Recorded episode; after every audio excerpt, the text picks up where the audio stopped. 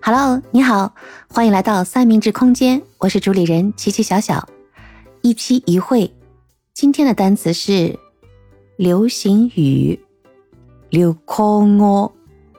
最近啊，我一直在关注着 Z 世代，Z 世代啊，网络热词，其实在日本的那个排行榜里也有，它的发音叫 Z 多世代，汉字是一模一样。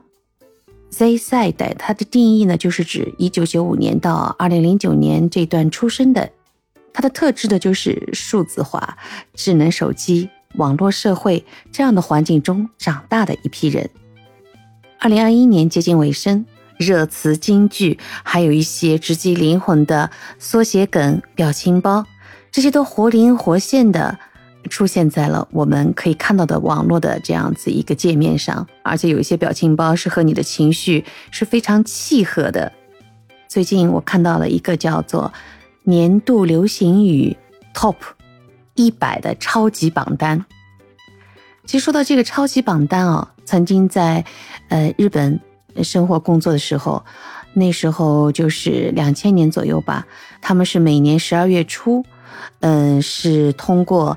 叫现代用语的基础知识这样的一个，应该是一个机构吧，或者是一本书，它会通过由很多知名的呃人士组成的这样的选取选定委员会，呃，来选取。一年下来，在网络上，呃，被大家呃流行的使用的一些词语，通过审核的呢，会收编进这样的一本现代用语基础知识这样一本书吧。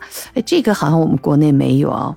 他这个委员会，我去查一下资料，呃，挺有意思的。他会有各方机构，比方说有东京大学的这样这种文学这样的专业方面的知名教授，还有就是。漫画家，还有歌手、演员，当然还有刚才提到的这本书的编辑负责人，由他们组成的这样一个委员会，将一些就是有强烈冲击感的、轻松有趣的词汇呢，收集在这样的一个，哎，流空哦年度流行语 Top Ten，也就是比方说前十名这样的一个，嗯，大赏的这样的一个活动当中。一月一号是他们的新年，有点像我们的春节，就是一个重要的节日。所以到这个时候，快年末的时候，各种电视啊这样的一些，呃，就是传媒媒介上面是非常热闹的。所以刚才提到这个活动呢，会在他们的综艺啊或者新闻当中呢，也有不断的一个推出，就是还是印象很深的。刚才提到的 Z 世代是今年也上榜的。我在的时候有一个词也想和大家分享，那是什么词呢？呃，比方说日语单词里有一个卡哇伊，可爱，还有一个就是比方说这个东西很好吃，おいしい，对吧？这都懂。但是比方说你想表达，哇，这个东西太好吃了，非常においしいです。本当に可愛いですね。的几几年我忘了，就出现了一个词儿。 这个词儿的有一个汉字叫“超”，超出的“超”，它的发音叫“秋”，也很好发，对吧？秋。那么刚才所表达的那种情绪感觉就是“秋卡哇伊，秋おいしい”。当时那个时代里面，尤其你和朋友们在一起聊天，大家好像都用这个词儿，就是一种网络热词，然后很容易就拉近彼此的一种氛围。既然 说到这样的一个轻松愉快的词，那我们也来看看我们两千零二一年辛丑年年度流行语 Top 一百的超级榜单。那我不会一一读了，但是我选了几个我认为对我影响挺大的词，比方说流行语当中“躺平”，听到过对吧？那是用到现在了。还有社交牛叉症。那还有一个就是缩写梗了，Y Y D S，永远的神。哦，对，还有一个词叫做我 emo 了。你你再这样说下去，我的情绪要出来了啊！这种词短小精悍，可以包含更多的情绪在里面。还有就是表情包，吴京的中国表情包，京式的吴京式的严肃的脸和中国两个字搭在一起，很有底气。我们中国最棒。勇敢的牛牛不怕困难，这个大家也经常看到，也经常使用，我也用过。我们今年是牛年，也不是那么好过的一年，疫情还在不断的反复。对，勇敢的牛牛不怕困难。哎，还有一个，还有一个，我相信你在你的各种朋友圈或者是怎么样，经常看到的。一开始看到的时候，我还觉得有点，嗯，是这样的吗？他表示，因为有恃无恐，才敢如此猥琐，很有趣。现在这个大家抠图啊、P 图也很厉害，我就看到这个抠屁股的表情包，不断是左边抠、右边抠，男的抠、女的抠，他还是表示一种调侃，对吗？还有一个十大有梗人物，这里面有很多人，但我想提的就是以容貌和口才惊艳四座的徐志胜。对他的口才还是带点，一定带有他方言特色的口才。这就是网络社会带给大家的一些乐趣，对吗？还有一种就是十大的社会热点。今天你打疫苗了吗？大家一听就懂。在当下，我们现在都要打第三针加强针了，对吗？我们由公安机关。倾力倡导的全民反诈骗，这个大家也知道的是社会热点。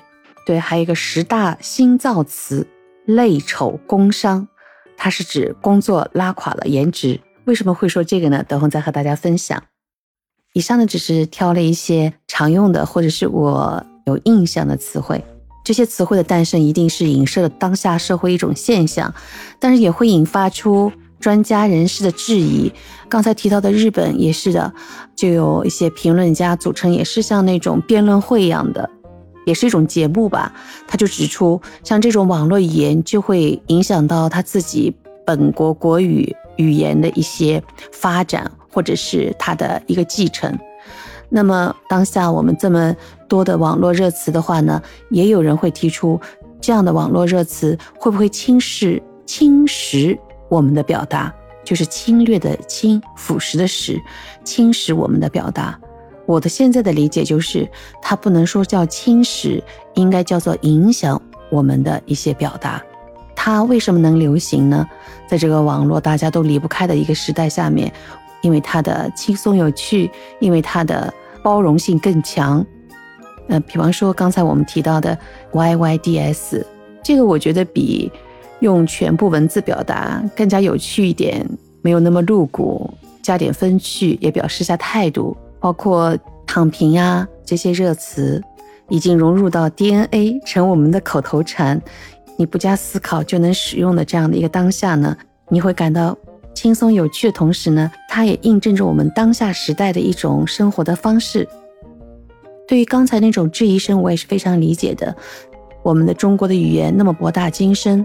这种深度的这种文化的深度如何传承下去，也可能是我们发出质疑人士的一种内心的追求或者是目的。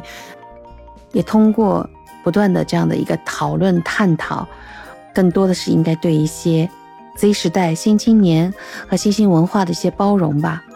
当我去不断的去了解 Z 世代的时候，我才发现，这样一代人，他们真的很具有创新精神。也很有独立的思维。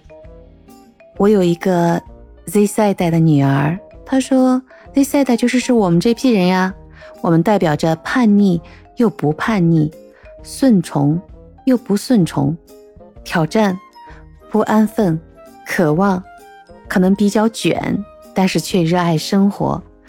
的确，有一段时间我还曾挺抵触我的女儿。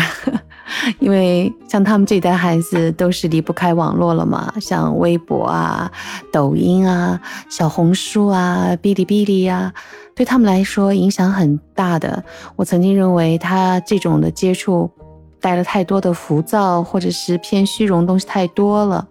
但是不可否认，里面也有值得去学习，值得很多是，呃，不是像我想当然的认为都那么肤浅，其实也都挺好的。然后，而且他们通过这样广泛的开阔了一些视野，开阔了一些呃信息的一个一个领域吧。他们的思维是活跃的，他们的思维是不断的创新的。我也希望他们来了解我们这一代人，可能我们处于 X 时代，也可能处于 Y 时代。那这个定义可能我们在百度上一搜就知道。那么 Z 赛代有了，我们在他们前面的就可能归纳这两类人。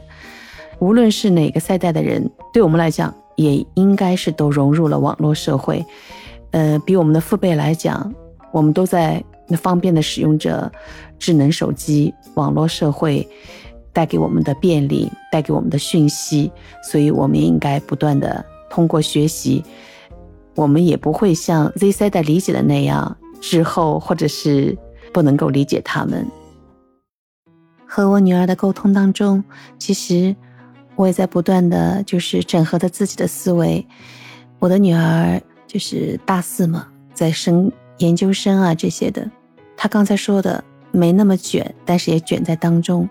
刚才也提到过一个热词叫“累丑工伤”。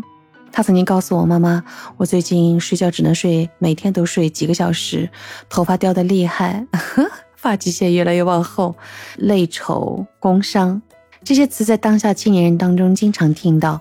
可能也是一种颜值伤害吧，太累了，颜值下降。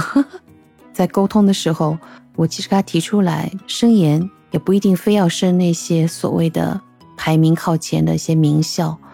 我觉得专业很重要，或者是看他那么累，是不是可以稍微躺平一下？